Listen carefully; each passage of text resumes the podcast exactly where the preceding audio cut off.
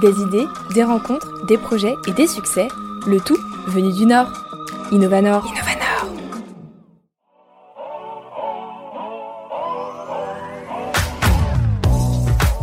Eline et Camille sont les deux créatrices lilloises de la fripe française. Leur concept Donner une deuxième vie aux vêtements grâce à la seconde main, une pratique qu'elles veulent aujourd'hui démystifier. La fripe française a été créée en 2019 et à ce jour, les deux amis et associés lancent leur première collection de vêtements engagés et éco-responsables baptisée Seconde. Dans les studios de RPL Radio, elles reviennent sur l'histoire de leur marque, leurs engagements jusqu'à la naissance de leur collection. Bonjour Eline et Camille, vous allez bien? Ça va bien Ça va, merci. Bah oui, super. Je suis ravie de vous accueillir euh, aujourd'hui dans les studios de RPL. Donc pour parler de votre site de vêtements, euh, Française, que vous avez créé en 2019, il me semble, mais aussi de votre récente collection de vêtements. On y reviendra juste après. Avant, je vous laisse vous présenter chacune à nos auditeurs. Euh, donc moi, c'est Camille, j'ai 33 ans.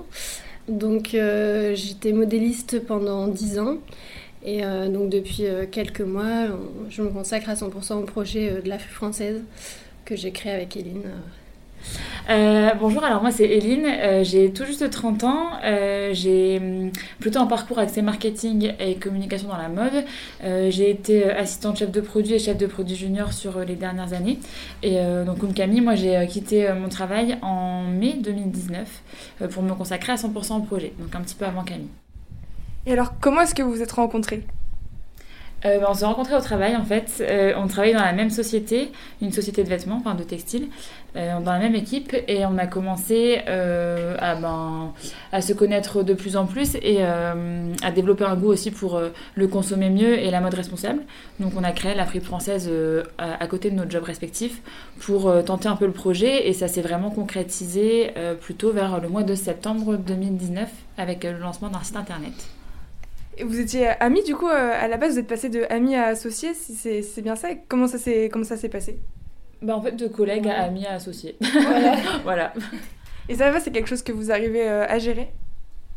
Oui, ça se passe plutôt bien.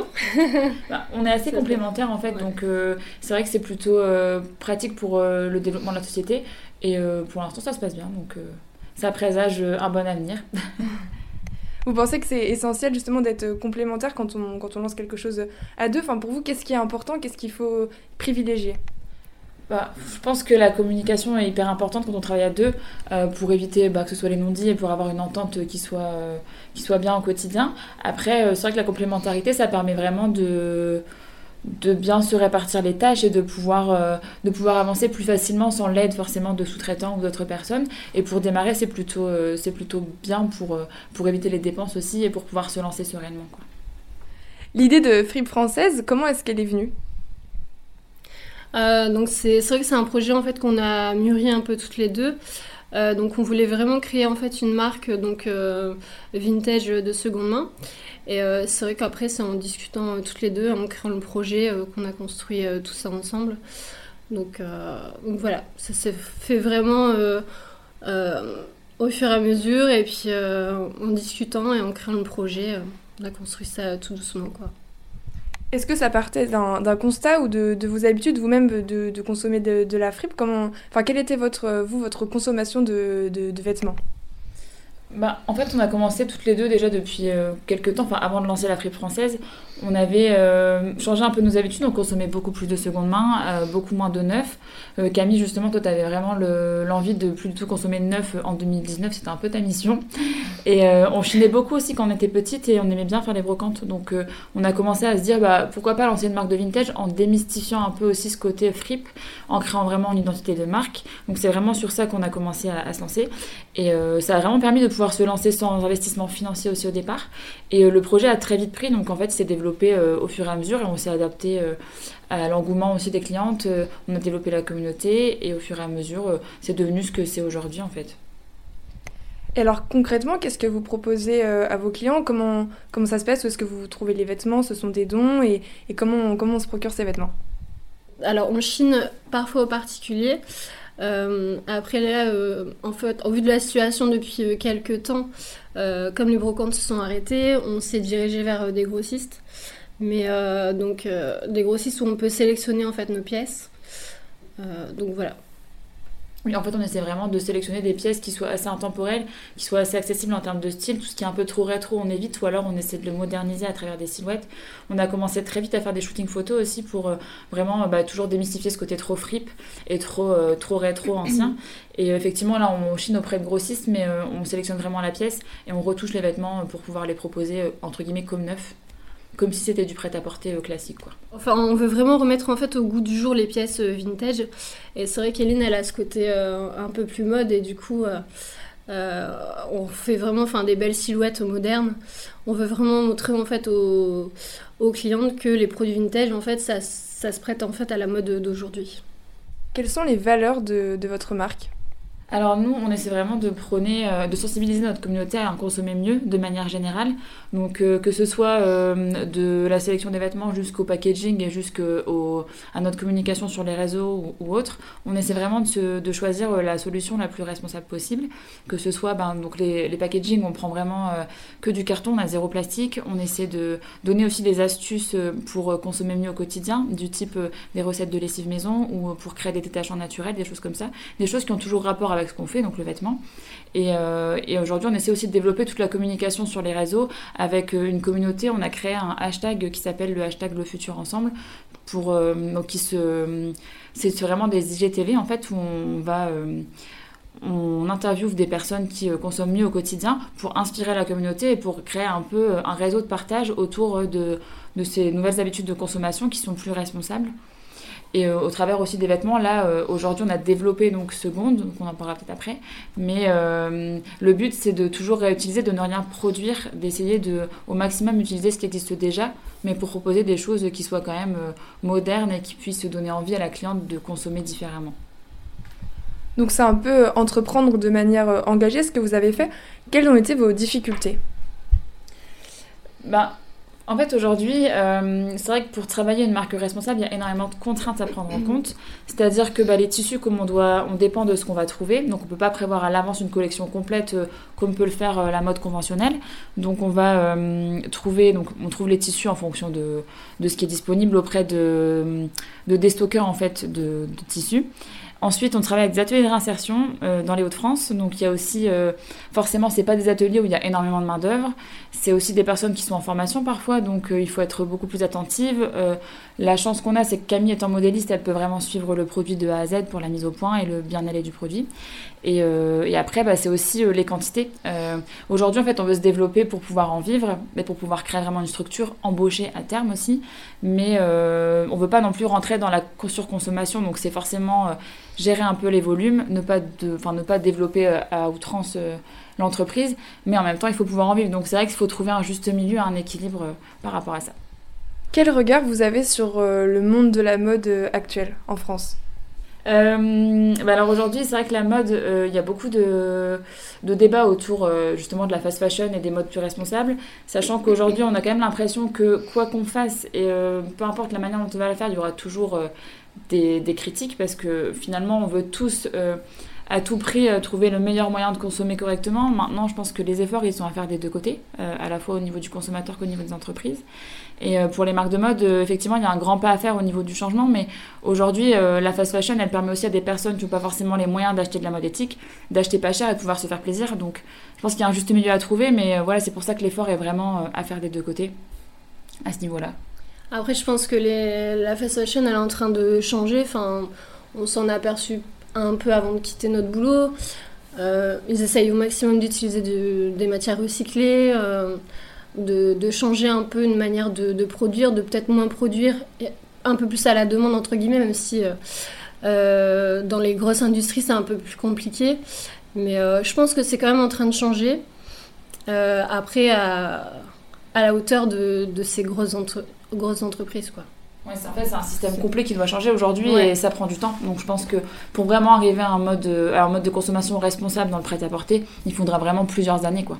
Mm. Et aussi éduquer euh, les, les, clients en fait, qui ont, qui ont un peu ce regard de, des petits prix en fait. Mm. qui ne se rendent pas forcément compte encore de la valeur des, des produits made in France. Et euh, c'est un peu aussi une éducation à faire au niveau des, clients, mais je pense que au fur et à mesure, toutes les petites entreprises qui sont en train de se créer, euh, ça va permettre de, de changer un petit peu tout ça. Et justement, c'est peut-être ce que vous essayez de proposer avec votre collection mhm. seconde.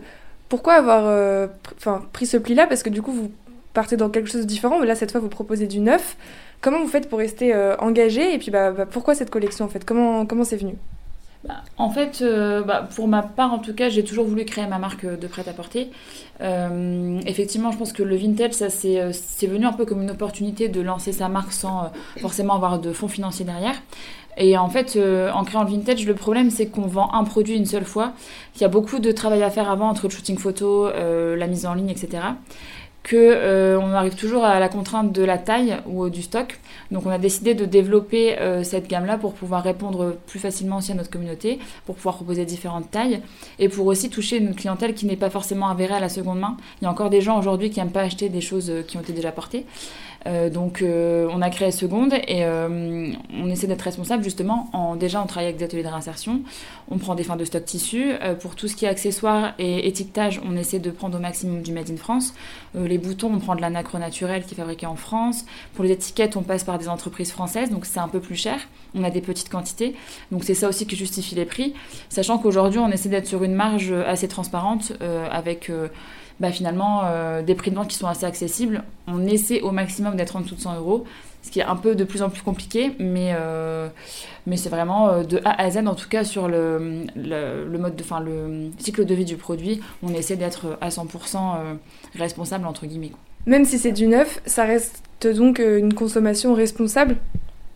Oui, parce qu'au final, tout le parcours en fait de, ce vêtement est responsable, que ce soit au niveau des, des tissus, de la confection, des accessoires euh, Oui, après on a aussi un système de précommande en fait. Euh, donc au tout début on a commencé à lancer une petite collection test pour vraiment tester parce que les produits étaient prêts. Donc euh, fin novembre là 2020 on a lancé quelques produits sur stock. Donc là c'est des produits qui sont, qui sont stockés chez nous. Mais pour la vraie, le vrai lancement officiel qui a eu lieu là le 28 mars on a vraiment privilégié un système de précommande. Alors c'est pas toujours le cas dans le sens où parfois on a genre 6 ou 9 mètres de tissu. Donc là on est obligé de faire le temps de faire la, la mise au point etc. Finalement ça n'aurait pas de sens de proposer une précommande puisqu'on a de quoi faire 3 euh, ou 4 modèles. Mais sinon, au maximum, on propose de la préco pour éviter justement les surstocks, euh, d'avoir euh, des produits qui, dorment dans, les placards. Quoi. Et alors, quels sont les produits qu'on peut retrouver en précommande? Aujourd'hui, on propose 4 modèles de blouses en termes de forme et ces modèles-là sont déclinés dans différents tissus. Euh, donc c'est les blouses secondes qui sont disponibles sur notre site internet. Et ensuite on propose aussi des chouchous et des foulards qui sont fabriqués donc soit avec les chutes euh, de ces tissus-là, ou avec des fripes trop abîmées pour être vendus tels que, ou des fins de stock tissu encore, des petits métrages. Mais alors par contre tout ce qui est chouchou et foulard c'est vraiment disponible sur stock. Donc en précommande là on, euh, on doit avoir 4 ou 5 modèles de blouses pour l'instant. Si vous aviez des conseils à donner à des personnes qui ont envie d'entreprendre, de, mais de manière un peu engagée, responsable, qu'est-ce que ça, qu'est-ce que ça serait? Enfin, vous, qu'est-ce que vous auriez aimé qu'on vous dise en fait? Bah, moi, je pense que c'est important d'être bien entouré et de faire vraiment des échanges d'expérience avec d'autres mhm. marques. Nous, c'est ce qui nous aide beaucoup, aussi bien pour le vintage que pour euh, d'autres marques responsables. Il faut savoir qu'on est de plus en plus de petites marques à se créer et euh, avec Instagram et les réseaux sociaux, on a facilement accès euh, aux différentes entreprises. Et c'est intéressant d'avoir vraiment les échanges d'autres personnes, comment elles ont fait pour en arriver là. Après, nous, on a la chance d'avoir bossé dans le textile, donc on avait déjà des contacts. On avait aussi euh, déjà le, la maîtrise un peu du, de la vie et de la production d'un produit. Mm. Euh, et, je pense qu'il faut vraiment se former, se faire accompagner aussi par. Il y a pas mal d'organismes qui existent en fait euh, au niveau local ou national. Nous, on s'est fait accompagner notamment par la BGE par exemple. Il y a aussi la CCE qui peut faire guise d'accompagnement pour les personnes demandeurs d'emploi qui veulent créer leur entreprise. Comme ça, vous avez vraiment un accompagnement sur toute la partie business plan, pour le lancement de projet et pour la demande de financement derrière. Quels sont vos projets euh, pour la suite? Bah, Nos projets, ce serait euh, de développer Seconde, donc de proposer euh, plus de modèles et de continuer également à proposer du vintage. Enfin, voilà, on est... Mais vraiment, je pense que notre projet principal, c'est vraiment de développer Seconde. alors, où est-ce qu'on peut vous retrouver? Sur les réseaux, sur votre site? Alors du coup sur le site bah, c'est sur www.lafripeFrançaise.com. Euh, sur Instagram c'est pas la française mais c'est fripe française euh, tout collé. Et euh, on est aussi sur Facebook à la fripe française. ensuite pour les clientes lilloises, il faut savoir que pour toute commande sur le site il y a une option pick-up à l'Ambersart où elles peuvent venir chercher leurs produits quel que soit le montant. Et ensuite, on a pas mal d'événements sur Paris. Alors, pour l'instant, les dates, c'est un peu compliqué, étant donné le contexte. Donc, sur Paris et sur l'île, on a des événements qui devraient pouvoir reprendre d'ici courant mai, on espère.